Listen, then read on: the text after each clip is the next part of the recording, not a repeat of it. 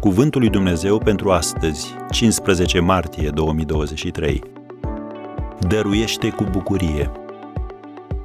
Pe cine dă cu bucurie, îl iubește Dumnezeu. 2 Corinteni, capitolul 9, versetul 7.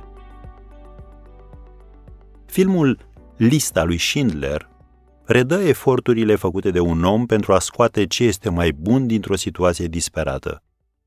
În calitate de director al unei fabrici de muniție din Polonia, Oscar Schindler a decis să se folosească de funcția sa pentru a salva viețile unor evrei. Schindler a salvat de la camera de gazare mulți evrei, altfel condamnați, angajându-i în fabrica sa. Dar pentru că era scump să-i țină angajați, încetul cu încetul și-a lichidat proprietatea sa personală pentru a menține afacerea pe linia de plutire.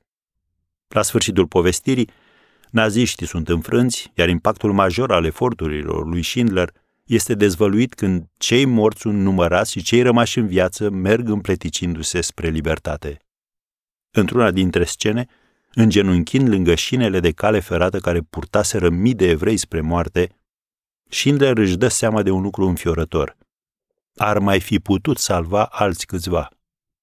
Copleșit de regrete, plânge pentru că păstrase câteva proprietăți pe care le avea încă.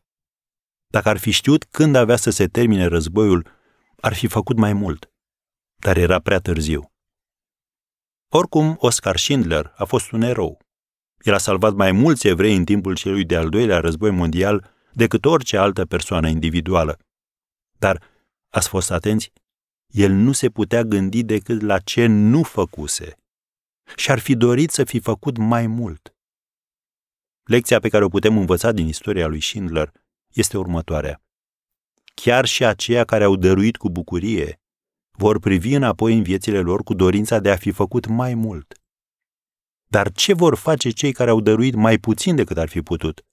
Sau care nu au dăruit niciodată? Îți imaginezi oare la ce se vor gândi când vor sta înaintea lui Dumnezeu dând socoteală pentru modul în care și-au folosit resursele și fiind răsplătiți în consecință? Reține, pe cine dă cu bucurie îl iubește Dumnezeu.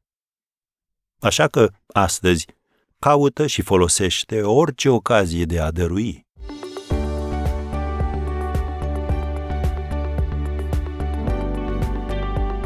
Ați ascultat Cuvântul lui Dumnezeu pentru astăzi, rubrica realizată în colaborare cu Fundația SER România.